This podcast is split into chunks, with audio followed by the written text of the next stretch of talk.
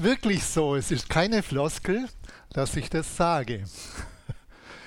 Weil ich bin sehr gern hier, auch in Babenhausen. Und es ist einfach beeindruckend, dass so viele von euch da sind und auch wie ihr beständig da seid. Das ist schon was ganz Besonderes, wie der Uli auch zu Beginn gesagt hat. Das ist schon auch eine große Gnade, aber ihr seid ja beteiligt. ihr seid die, diejenigen, die ja auch darauf eingegangen sind. Heute haben wir ein Thema, das geht ja weiter. So, wir haben ja in Memmingen eine Themenreihe begonnen gehabt, wo es darum geht, I have a dream, sozusagen von dem, was Gott eigentlich sich vorstellt, wie Gemeinde ist und wie er Gemeinde bauen will. Und äh, so wie ich mitgekriegt habe, hat der Joachim auch was weitergegeben und der Dave.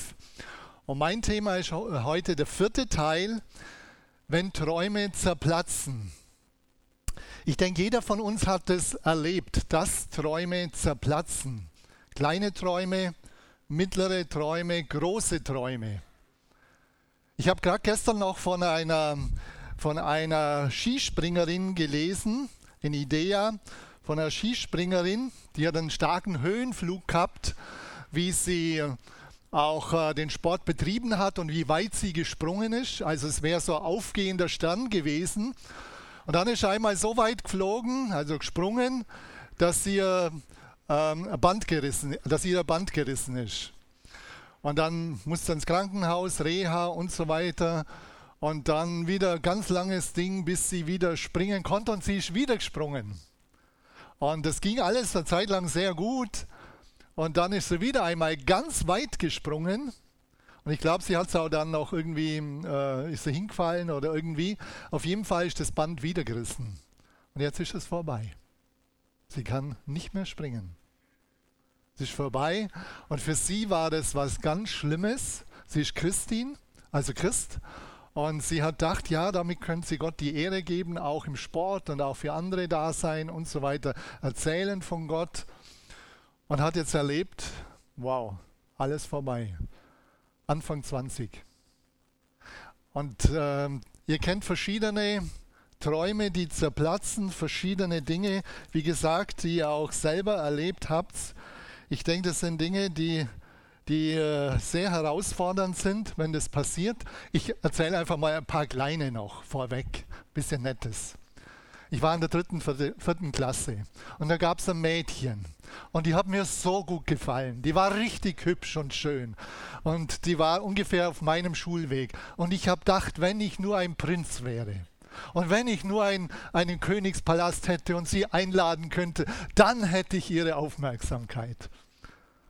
Tja, habe leider keinen Palast gehabt ich habe schon ein bisschen Aufmerksamkeit bekommen, aber nicht so, wie ich mir das als junger Kerl erträumt habe. Dann habe ich einen Lehrer gehabt, den fand ich ganz toll. Und der Lehrer hat mit mir Klarinette gespielt im Musikverein. Also ich war früher auch im Musikverein. Er hat die erste Klarinette gespielt und ich auch. Und der Lehrer war super gut. Da habe ich gedacht, okay, ich möchte so gut werden wie er. So richtig, war ein ganz klarer Entschluss. Ich habe eine neue Kleinette gekauft, weil die andere, die hat viel Luft rauslassen, war nicht mehr so gut und habe fast jeden Tag geübt. Also Träume, bestimmte Träume, da musst du auch was dafür tun. Auf jeden Fall, ich habe fast jeden oder fast jeden Tag geübt und ich bin immer besser geworden. Das ist wirklich passiert. Wir haben in Altus Ried haben wir so Freilichtspiele. Da geht man raus, der, da gibt es so eine Bühne und damals, zu der Zeit, wo ich bei der Musik noch war, da haben wir live gespielt. Das macht man ja heute in Altersried nicht mehr, das ist alles anders. Und wir waren unten im Bunker, wir haben immer auch die Spiele gesehen, die sind vor uns gewesen, die Schauspieler und so weiter. Und wir haben live gespielt. Und dann gab es immer bei Andreas Hofer oder irgendwas oder Wilhelm Tell, gab es von der Musik ein Solostück. Und das Solo hat die erste Klarinette gehabt. Und es war klar, das spielt der Lehrer. Und wir waren zu dritt. Also es war nur jemand, der älter war als ich und schon länger gespielt hat. Und eines Tages ist es passiert, der Lehrer war nicht da. Und ich habe gedacht, ich möchte auf jeden Fall auch das Stück üben und habe das daheim immer geübt. Und dann schaut der Dirigent, schaut den Älteren an, der schon viel länger spielt, neben mir, und er zittert. okay, das ist, der kann ich wahrscheinlich nicht spielen lassen. Dann schaut er mich an und sagt, okay. Jetzt könnt ihr überlegen, hat das funktioniert oder nicht? Ja, hat funktioniert. Das war natürlich Ermutigung, eine starke Ermutigung und eine Motivation weiter auch zu üben. Also, ich bin fast so gut geworden wie mein Lehrer. Aber nicht ganz so gut. Ich glaube, der war noch besser. Also der ist fast erfüllt, der Traum. Und dann wollte ich Lehrer werden, weil das so ein guter Lehrer war. Hab gedacht, okay, ich möchte jetzt Lehrer werden. Und aber wie das Leben so gelaufen ist, ist irgendwie anders gegangen. Und da habe ich gemerkt, dass ich Lehrer geworden bin, aber auf eine andere Art. Ein geistlicher Lehrer. Und das finde ich interessant, aber das war auch schon tief in mir drin, dass ich das werden möchte und sein möchte. Aber nicht so, dass ich ein Lehrer für, für die Schüler in der Schule werde, sondern einfach ein Lehrer in der Gemeinde. Und manche Träume verändern sich. Da ist es wichtig, offen zu sein, wie die Dinge sich verändern. Und dann habe ich noch zwei andere, oder ich habe schon noch mehrere Träume gehabt. Ich will ein großer Prediger werden. Mei, das müsst ihr jetzt überlegen. Großer Prediger, also wie Billy Graham und so, das bin ich natürlich nicht geworden und so weiter. Aber Thomas Becker sagt, es geht gar nicht darum, ein großer Prediger zu werden, sondern es geht darum, dass jeder von uns, der von Gott erzählt, eine riesen Botschaft hat. Die Botschaft ist das Große. Also jeder von euch ist im Grunde ein großer Prediger, weil ihr eine große Botschaft habt. Eine ganz wichtige Botschaft. Und dann wollte ich nur großer Gemeindebauer werden und so weiter. Aber ich denke, einiges ist erfüllt, einiges nicht so. Und ähm, von daher, das ist wichtig, auch gerade mit dem Thema. Ich glaube, dass heute einige da sind, bei denen Träume zerbrochen sind. Und die Frage wird sein, und da komme ich auch später noch drauf, was mache ich jetzt damit, wenn die zerbrochen sind? Was mache ich damit? Oder einige von euch, ihr wollt Familie, ihr wollt Ehe, ihr wollt, dass die Kinder gläubig sind und, und, und. Was mache ich damit, wenn das nicht alles erfüllt worden ist oder noch nicht erfüllt worden ist? Also, jetzt schauen wir mal rein, wenn Träume zerbrechen, zerplatzen. Das überspringe ich mal. Gründe, warum Träume zerplatzen können. Das ist mir ganz wichtig, dass ihr das ganz gut anschaut. Natürlich gibt es mehrere Gründe noch, aber ich glaube, die Gründe sind schon mal ganz wichtig, einfach wahrzunehmen. Der falsche Zeitpunkt. Es kann sein, dass einige unter euch hier sind, die haben einen Traum, was Gott mit ihnen vorhat, was er weiter mit ihnen vorhat. Und ihr seid schon gestartet und merkt, es hat nicht funktioniert. Es kann sein, das ist der falsche Zeitpunkt. Ich werde nachher die biblischen Personen dazu bringen. Falsche Vorstellungen. Das ist oft natürlich so. Wir kommen zum Glauben und denken, Nachfolge schaut so aus. Ich bin zum Glauben gekommen, habe gedacht gehabt, Gemeinde, da ist nur Harmonie. Was? Daheim, meine Familie, da gab es nur Streit. Und ich habe gedacht, jetzt bin ich zum Glauben gekommen, jetzt komme ich in Gemeinde und da ist nur Harmonie. Und ich kam damals in Kempten in einen Prozess rein, wo es gerade eine Krise gab in der Gemeinde. Und es war keine Harmonie. Ich habe zuerst gedacht, ich bin im falschen Film. Und ich dachte, das ist ja genauso wie bei mir daheim. Die streiten ja genauso, wie, sie, wie meine Eltern streiten.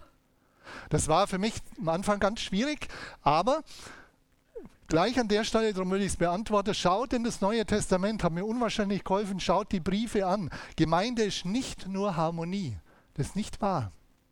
Schaut die Briefe an und ihr kriegt ein realistisches Bild von Gemeinde, aber die Gemeinde ist auf dem Weg.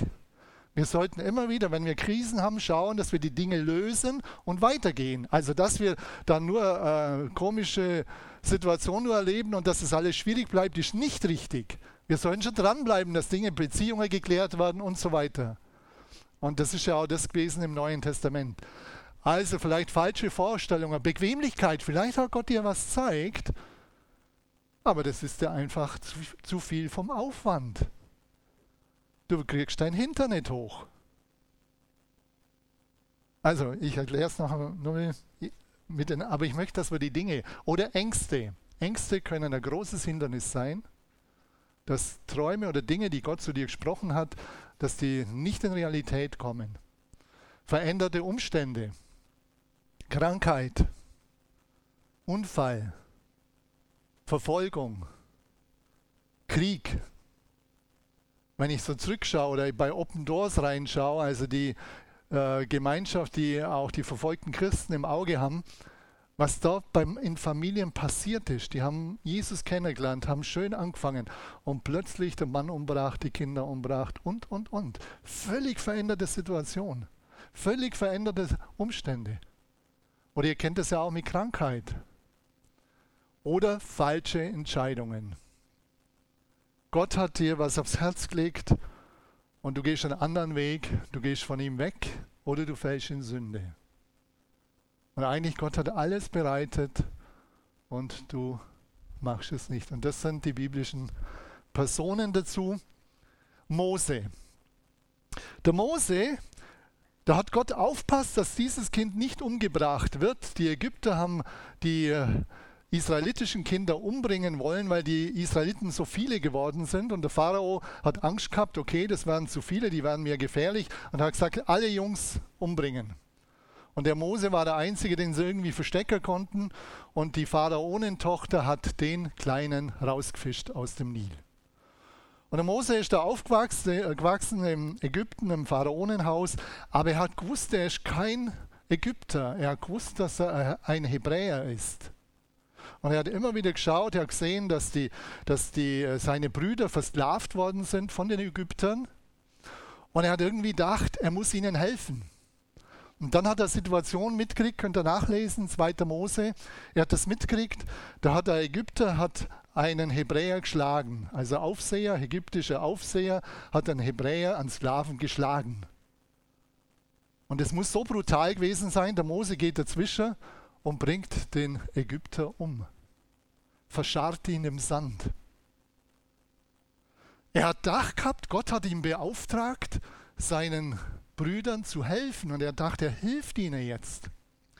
Und dann kriegt er mit, wie es einen Streit gab. Das muss ich euch vorlesen, weil das ist schon ein, Ding, wo ich glaube, da ist bei ihm so viel zerbrochen an Vorstellung, an dem, wo er gedacht hat, er hilft jetzt. Das ist sicher auch ein Traum gewesen. Ich werde meinen Brüdern helfen.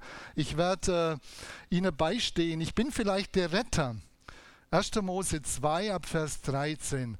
Als er aber am Tag darauf wieder hinausging, siehe, da rauften sich zwei hebräische Männer, also Leute, Israeliten waren das, also seine Brüder. Und er sagte zu dem Schuldigen, warum schlägst du deinen Nächsten?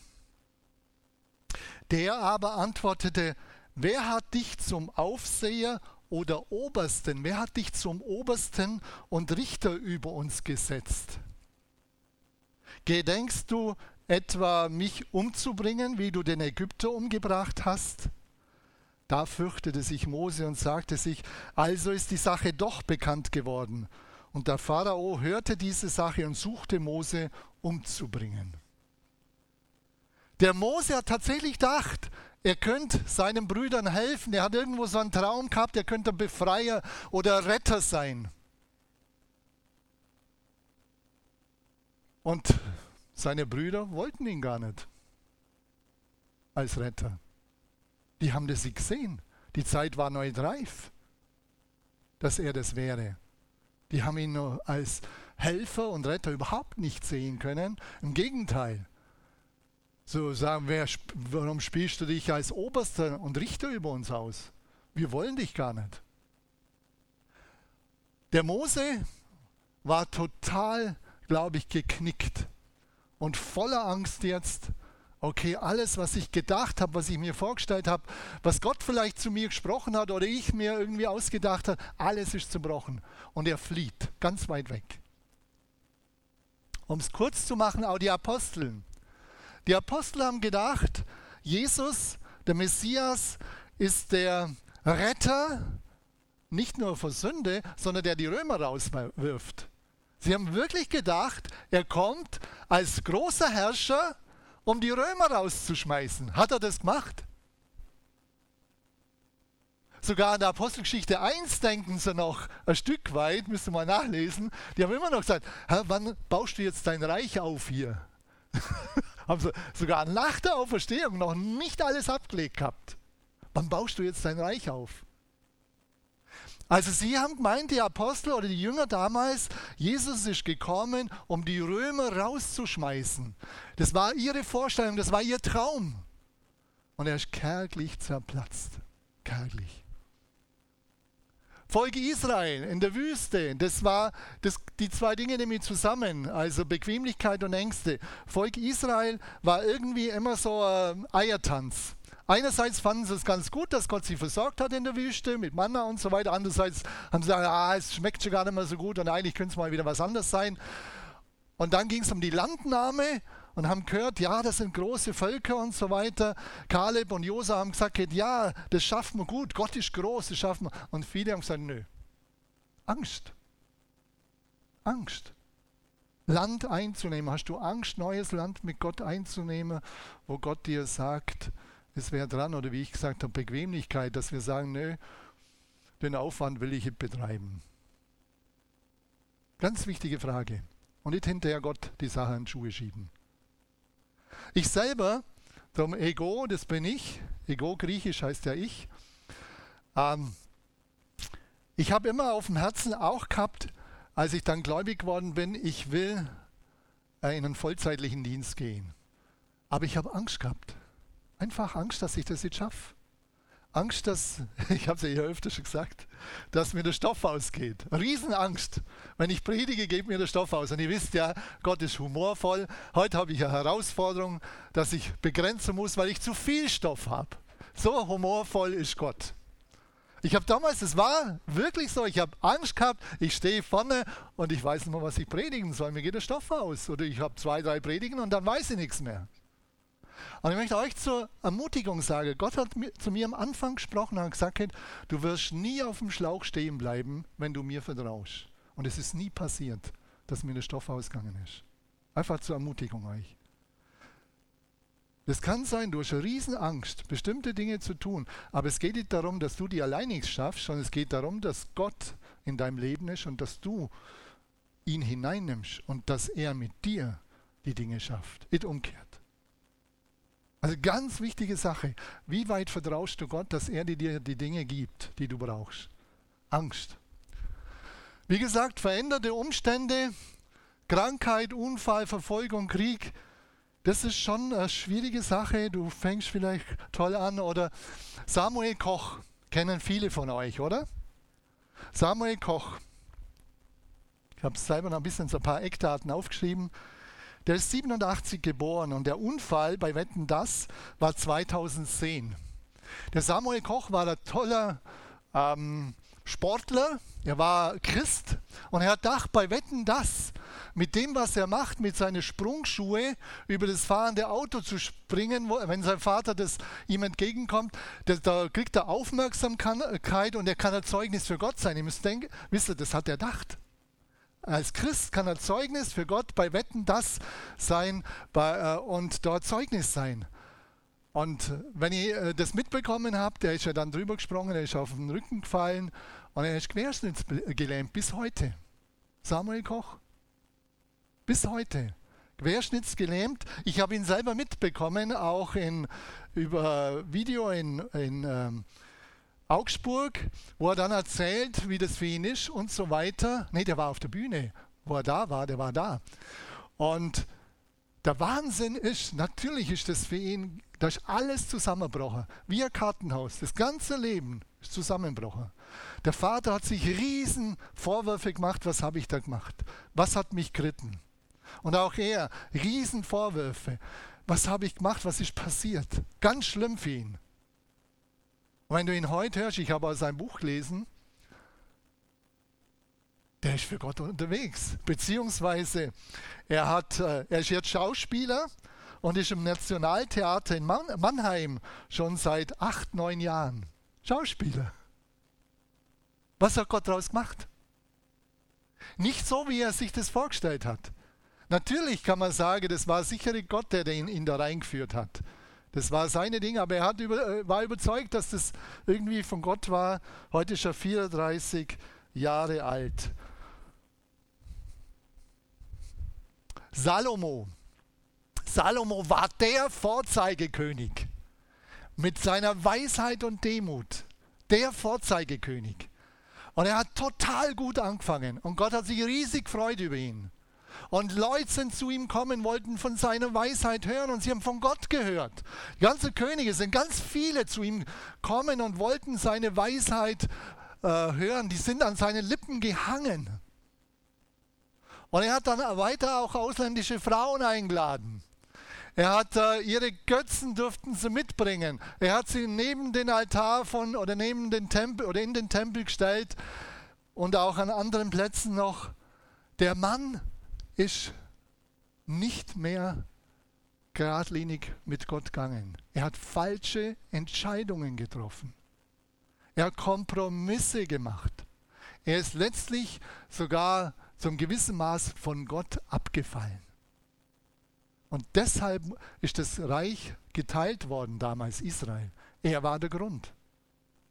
Gut angefangen, toll angefangen, falsche Entscheidungen getroffen. Ich bin überzeugt, der Teufel, es ist schon so, wenn wir Jesus gehören, der will dich schon wieder zu sich zurückziehen. Und der lockt dich mit verschiedenen Versuchungen.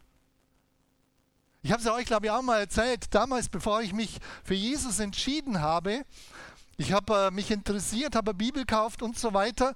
Und dann kamen vier Mädchen auf mich zu, die wollten eine Beziehung mit mir. Und vorher bin ich bei denen nie gelandet. Ich sagte, Teufel, Beziehungen ist oft ein großes Ding, wo er dich wegreißt.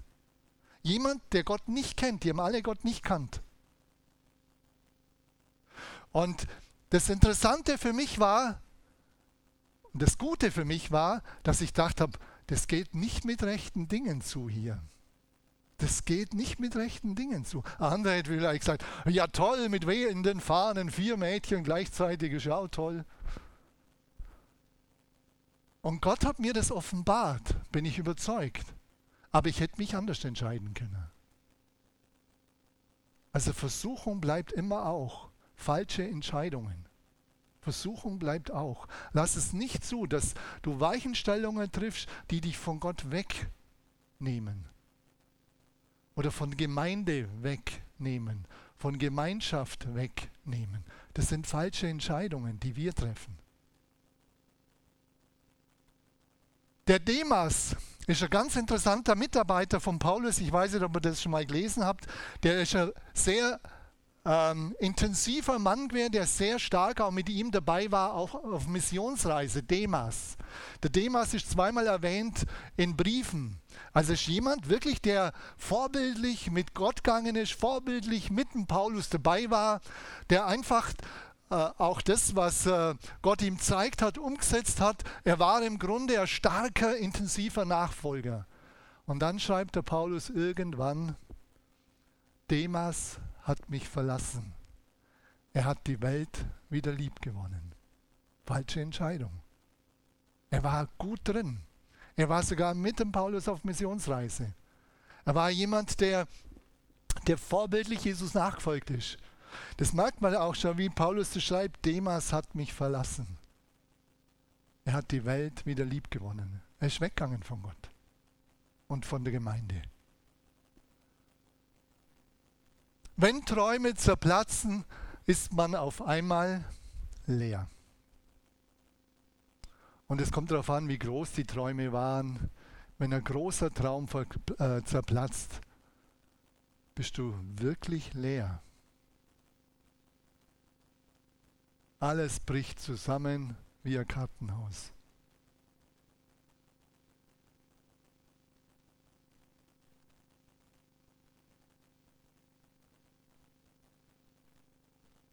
Oh, ich habe noch einen vergessen. Den darf ich vergessen, weil der ist wichtig. Ängste, der Johannes Markus. Der Johannes Markus auch im Neuen Testament.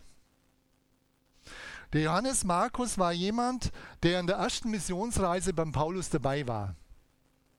Und der Paulus hat ihn mitgenommen, auch der Barnabas war mit dabei. Und dann kann man in der Apostelgeschichte lesen, dass er irgendwann abkaut ist.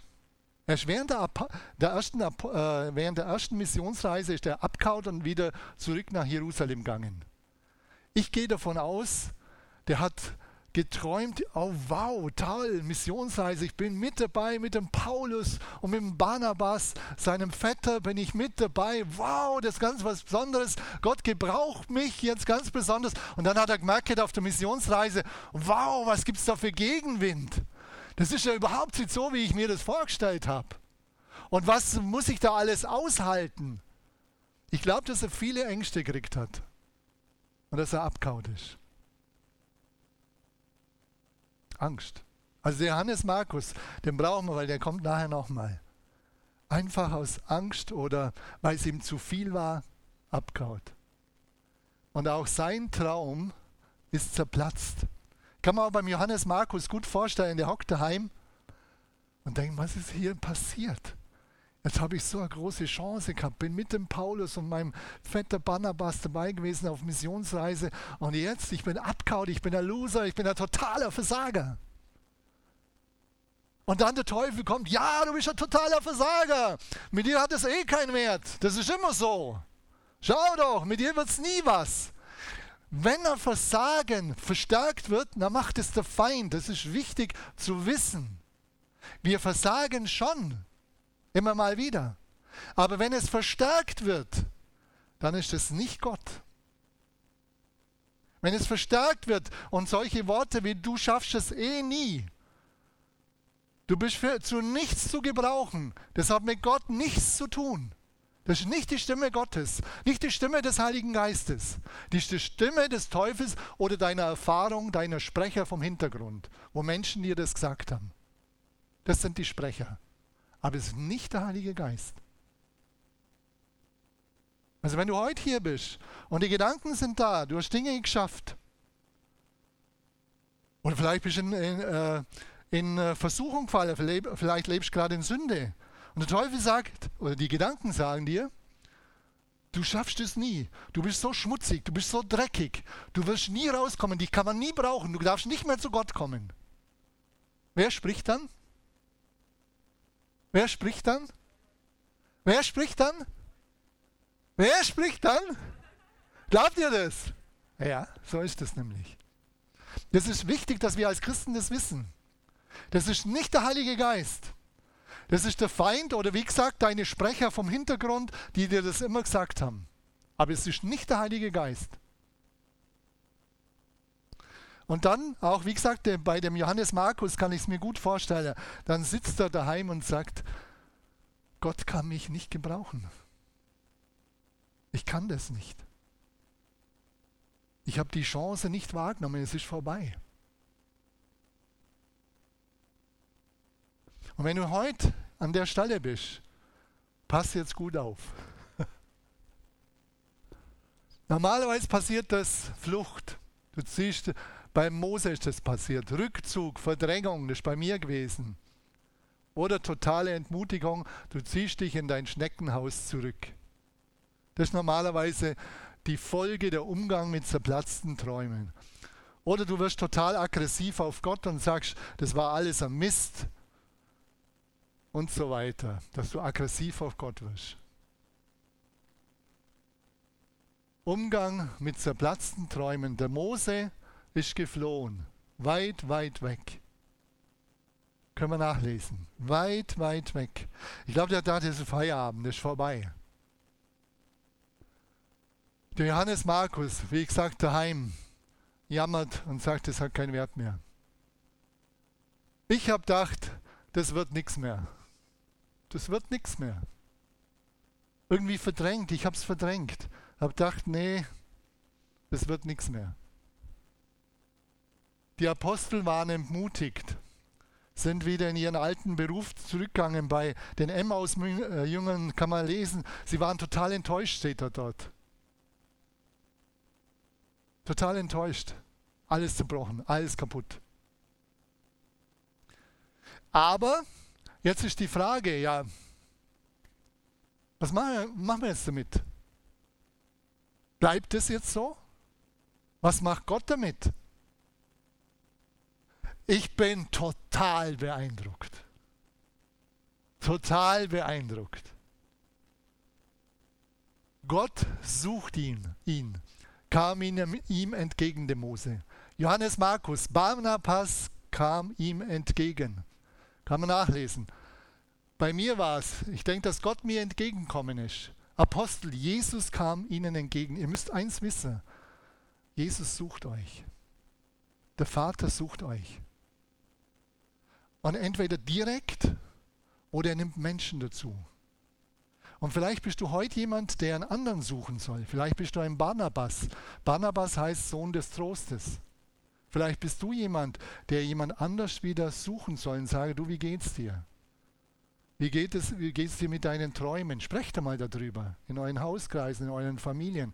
Haben wir Träume gehabt oder wie schaut es aus? Sind sie zerbrochen oder welche sind noch offen? Dass ihr selber so Barnabasse werden könnt und dem anderen eine Hilfestellung. Gott macht beides. Wie gesagt, direkt. Bei Mose war es, der hat von Weitem einen Dornbusch gesehen und es hat so ausgeschaut, als ob der brennt, aber der steht verbrennt, verbrannt. Der Mose geht hin aus Neugierde zu dem Dornbusch. Und plötzlich redet Gott zu ihm. Gott hat ihn gesucht. Gott hat ihn gesucht. Für ihn war er nicht der Loser und der Versager sondern bei Mose war der Zeitpunkt reif. Und Gott, jetzt hat, hat er seinen Charakter verändert. Oft ist es so vom Zeitpunkt. Es kann sein, du, Gott hat dir schon was gegeben, aber dein Charakter ist katastrophal.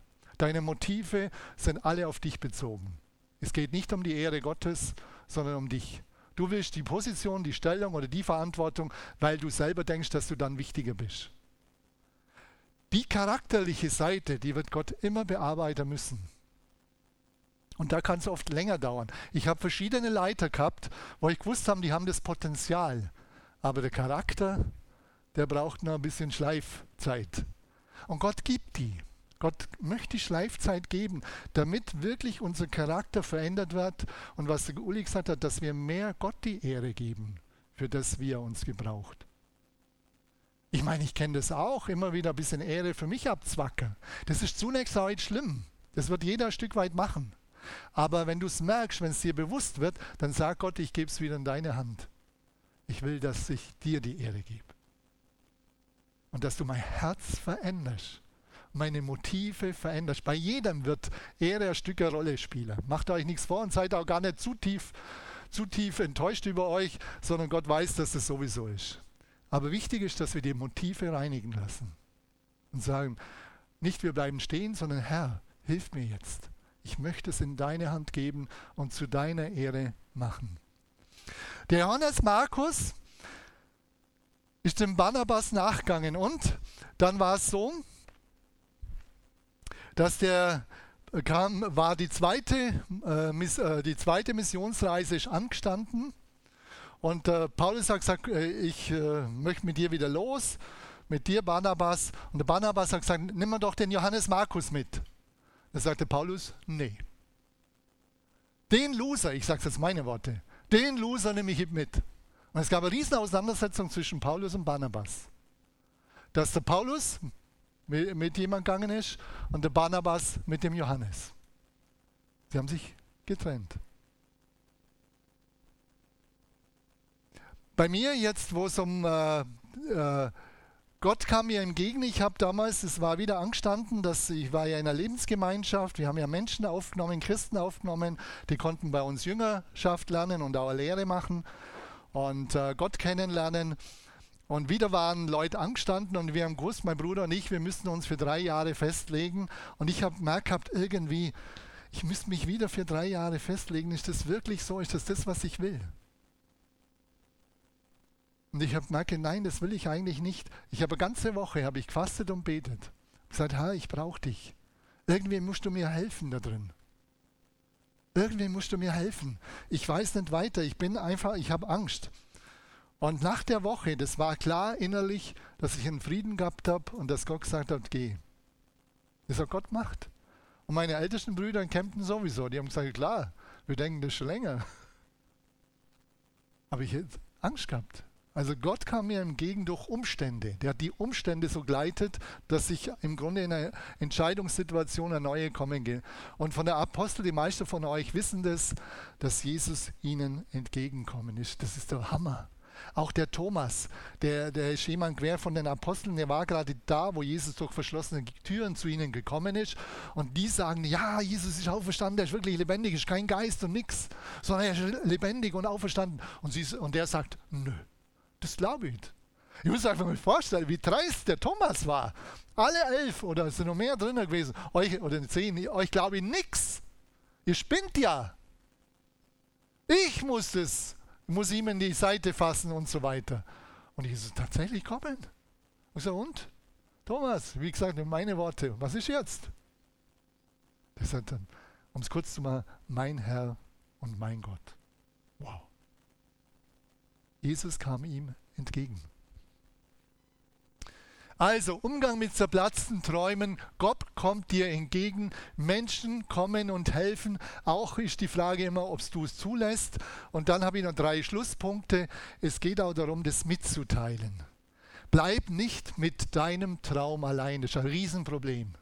Du denkst, alle sollten es irgendwie wissen und die anderen checken es nicht und du bist enttäuscht. Du musst es jemandem mitteilen. Also mitteilen, Gott mitteilen, natürlich mit ihm drüber reden, deine ganzen Enttäuschungen da ablegen, am Mentor oder Leiter und vor allem, wenn es um Ehepartner geht, auf jeden Fall mitteilen, weil oft ist ein Riesenfrust da und da geht es um Vergebung, dass man die Dinge wieder loslässt, wirklich losbekommt.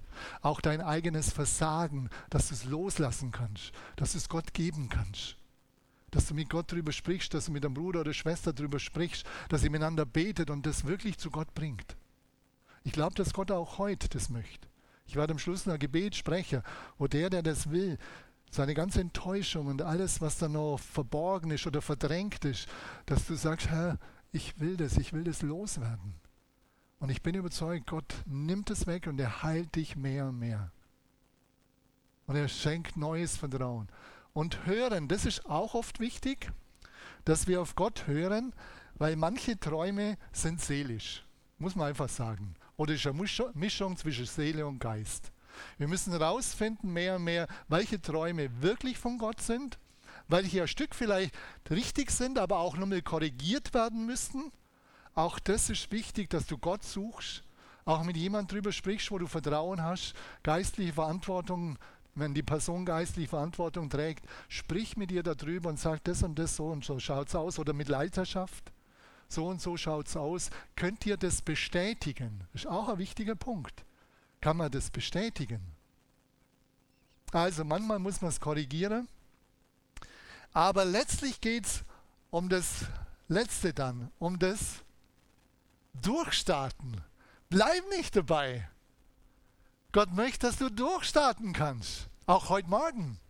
Gott möchte nicht, dass du, dass du im Frust bleibst, in der Enttäuschung oder in dem, ja, es hat eh keinen Wert, sondern Gott möchte, dass du durchstartest. Die zweite Chance, die dritte Chance, die zigte Chance. Der Johannes Markus, ist wichtig für uns alle zu wissen. Der Johannes Markus ist ja mit dem Barnabas gegangen und später, der Paulus ist in Rom in der Gefangenschaft und schreibt dem Timotheus, bring mir den Johannes Markus. Der, der kann mir ganz gute Dienste leisten. Es hat eine Versöhnung stattgefunden. Und Johannes Markus ist durchgestartet. Der Paulus hat, die Beziehung hat sich geklärt. Und der Paulus wünscht ihn, sich ihn in Rom im Gefängnis, dass er da kommt und ihm hilft. Der ist ein stabiler, starker Leiter geworden. Aber er war am Anfang ein Riesenversager. Mose, wisst ihr, hat das Volk Israel aus Ägypten geführt. Die Apostel haben die Welt verändert. Wow! Die Welt verändert. Die gerade mal gehe, zum Fischer wieder gehen wollten. Haben die Welt verändert. Also, durchstarten. Der Hans-Peter hat äh, auch mich am Anfang kurz angesprochen. Ich glaube, das passt jetzt, wenn du einfach kurz erzählst, was du erlebt hast. Und danach werde ich einfach beten. Ja, ich möchte zu dem Thema äh, was mitteilen, was ich beziehungsweise, muss ich sagen, wir als Ehepaar erlebt haben zu dem ganzen Thema. Äh, ich bin vor jetzt fast genau 32 Jahren durch Gottes, ich muss dazu sagen, auch das, was Uli heute gesagt hat und was du gesagt hast, viele Dinge treffen dazu. Und es ist wirklich Gnade, dass ich da bin oder dass wir beide da sind, wo wir jetzt sind. Vor ziemlich genau 32 Jahren bin ich zum Glauben gekommen. Das war eine übernatürliche Begegnung mit Gott. Das war 1990. Wir haben da am Anfang sehr viel Segen gehabt, wir haben geheiratet und, und, und. Und dann hatte ich im gleichen Jahr einen Traum. War ja in der Gemeinde in Memmingen und ich habe geträumt, dass an der Schlossmauer vorne neben dem Rathaus, dass da ganze Gruppe Gläubige Lobpreis macht zur Ehre Gottes. Das war mein Traum. Und damals war von Babenhausen und ganze Umgebung überhaupt niemand in Memminger Gemeinde, niemand gläubig. Und irgendwo äh, wir, hat uns Gottes auf Satz gelegt, ja, es soll hier im Raum Babenhausen soll mehr passieren und sollen Menschen zum Glauben kommen. Das ging dann sechs Jahre so weiter, ich muss mich kurz fassen. Und dann gab es in Memmingen eine ziemliche Krise, eine ganz schwierige Zeit. Es waren mehrere Aspekte, wo wir beide gesagt haben, hat das Ganze überhaupt einen Sinn? Gehen wir aus der Gemeinde raus oder hören wir ganz auf, gut mit Gott aufhören, wäre für mich nicht in Frage gekommen. Aber das Ganze war mehr oder weniger am, am Tiefpunkt. Viele Dinge, wo dann du auch gesagt hast, treffen da wirklich zu. Und dann kam in dem Jahr oder ein Jahr später oder ein halbes Jahr später ein Prediger. Der hat mal eine sehr gute Evangelisation gemacht, nämlich Matthias Brandner. Und der hat in Memmingen gepredigt und das Thema war, ich weiß nicht mehr, was der predigt hat, aber das Thema war, da kann ich mich gut daran erinnern, wirf deine Träume nicht weg. In dieser ganzen schwierigen Situation. Wirf deine Träume nicht weg. Ich würde die Kassette, ich habe aber Kassette, ich weiß was nicht, ob sie noch habe, die mir gerne nochmal anhören. Auf jeden Fall hat da Gott so was bewirkt, dass äh, klar war, nee, wir machen weiter. Es geht weiter. Wir schauen einfach, was Gott will. Ich könnte jetzt da noch eine halbe Stunde weiterreden, wie sich das alles entwickelt hat. Aber durch das Durchhalten und ein Thema oder ein Punkt, der mir wichtig geworden ist, wenn es heißt, wirf deine Träume nicht weg, äh, es ist manchmal wirklich Durchhaltevermögen angesagt. Nicht gleich denke, also es war jetzt, zwei, ich muss sagen, es war 96, jetzt haben wir 22. Es hat dann nochmal zehn Jahre gedauert, fast, bis, bis sie hier im Umkreis mehr getan hat und, und, und, und, und. Wie sich das Ganze dann entwickelt hat, bis es zu einer Gemeindegründung kam. Und da war immer wieder, es bloß dazu sagen, für mich sind sehr viele Wunder passiert, weil sonst wird es niemals zustande kommen. Aber das ist mir so wichtig geworden, wirf deine Träume nicht weg. Halt dran fest, halt durch. Und also wenn es geistliche Dinge sind, in erster Linie erstmal. Aber dann kann der Herr weiterführen und leiten und kann das alles wieder dahin biegen, wie es gut ist. Also ich bin da auch durch das Thema jetzt wieder sehr ermutigt. Und es hat zwar, das letzte steht zwar aus, dass man vorne an der Schlossmauer Lobpreis macht, aber das kann ja noch kommen.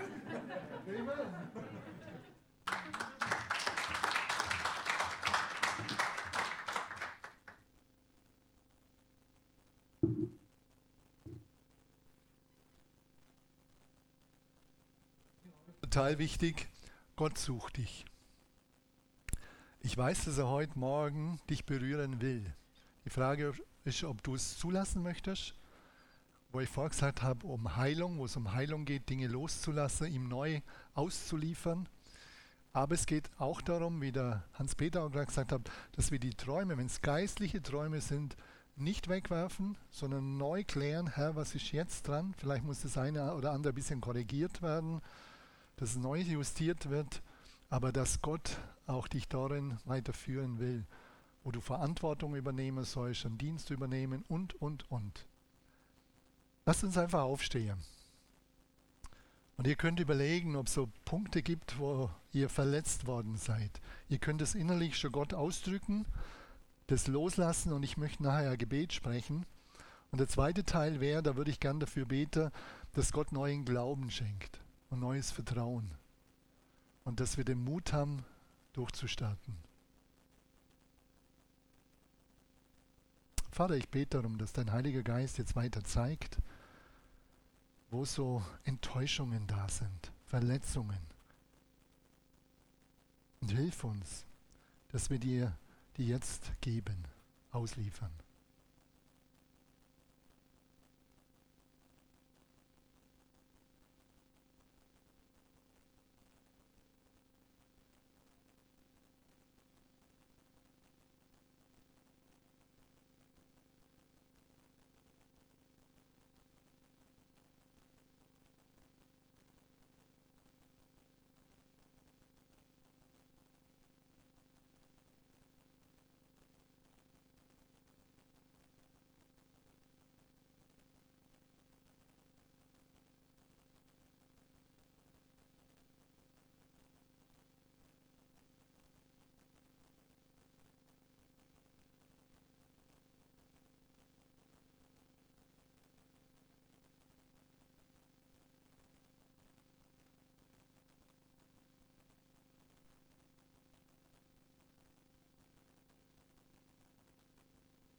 Und Vater, ich bete jetzt darum, dass du mit deinem Heiligen Geist, mit deinem Salböl in die Verletzungen hineinkommst. Und dass du den Einzelnen wirklich deinen Frieden schenkst jetzt. Du Heilung schenkst, aber auch deinen Frieden. Ja, sie es getrost in deine Hände geben können und da ist es am besten aufgehoben. Und ich bete darum, dass du auch die Gefühle, in die Gefühle reinkommst und vielleicht auch das Bittere, alles Bittere, dass du das wegnimmst. Herr, dass wir wieder richtig frei werden und durchatmen können und auch bereit sein können, neu durchzustarten. Komm, Heiliger Geist, mach du das jetzt. Wirke du.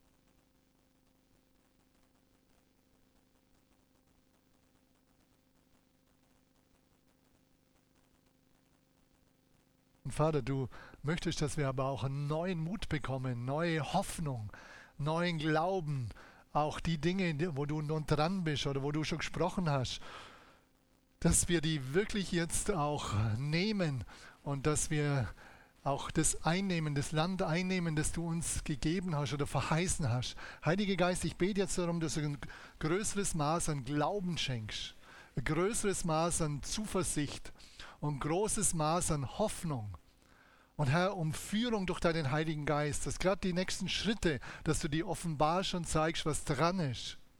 Ich bete darum, dass es geschieht, damit du verherrlicht wirst und dass wir in den Berufungen drinnen sind, die du uns gegeben hast.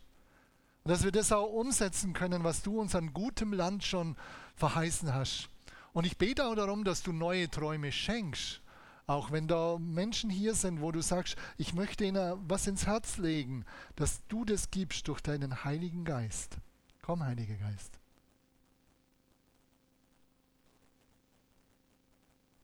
Sei einfach offen.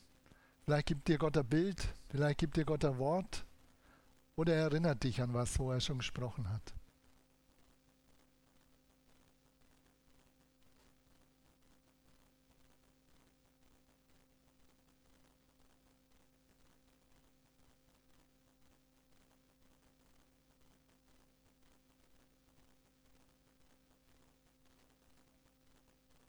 Und ich nehme jetzt gerade, das ist mir gekommen, ich glaube, dass Gott das schon möchte, gerade dort, wo du versagt hast und wo der Feind dich anklagt, nehme ich Autorität und nimm du selber auch Autorität und sag, ich will die Negation von der Gedanken nicht weiter zulassen. Ich will die Abwertung nicht weiter zulassen. Die kommt nicht von Gott, sondern sie kommt vom Feind. Und im Namen Jesu breche ich die ganzen Gedanken. Ich zerstöre sie im Namen Jesu. Und ich nehme sie unter den Gehorsam Jesu. Und ich spreche jetzt Ermutigung aus. Spreche das aus, du bist ein Kind Gottes. Du bist geliebt von ihm. Du bist wertgeschätzt von ihm und er sieht dich nicht als Loser, selbst wenn du versagt hättest. Er sieht dich als jemand, wo er mit dir weitergehen will, wo er dich, dir aufhelfen will und mit dir weitergehen will. Weil du sein Kind bist. Und du würdest es mit deinem Kind genauso machen. Wird, du würdest ihm wieder aufhelfen.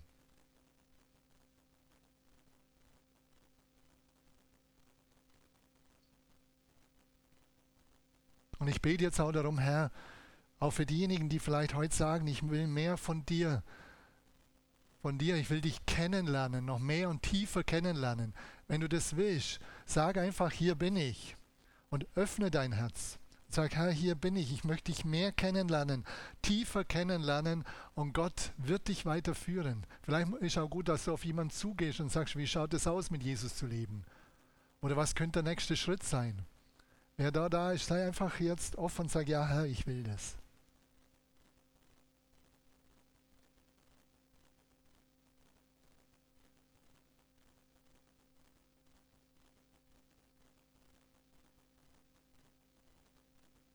Ich möchte jetzt einfach nur den beten, Herr, dass du deinen Segen da auf, austeilst, dass du den nächsten Schritt gibst und dass du viel Freude und Begeisterung freisetzt im Namen Jesu. Amen.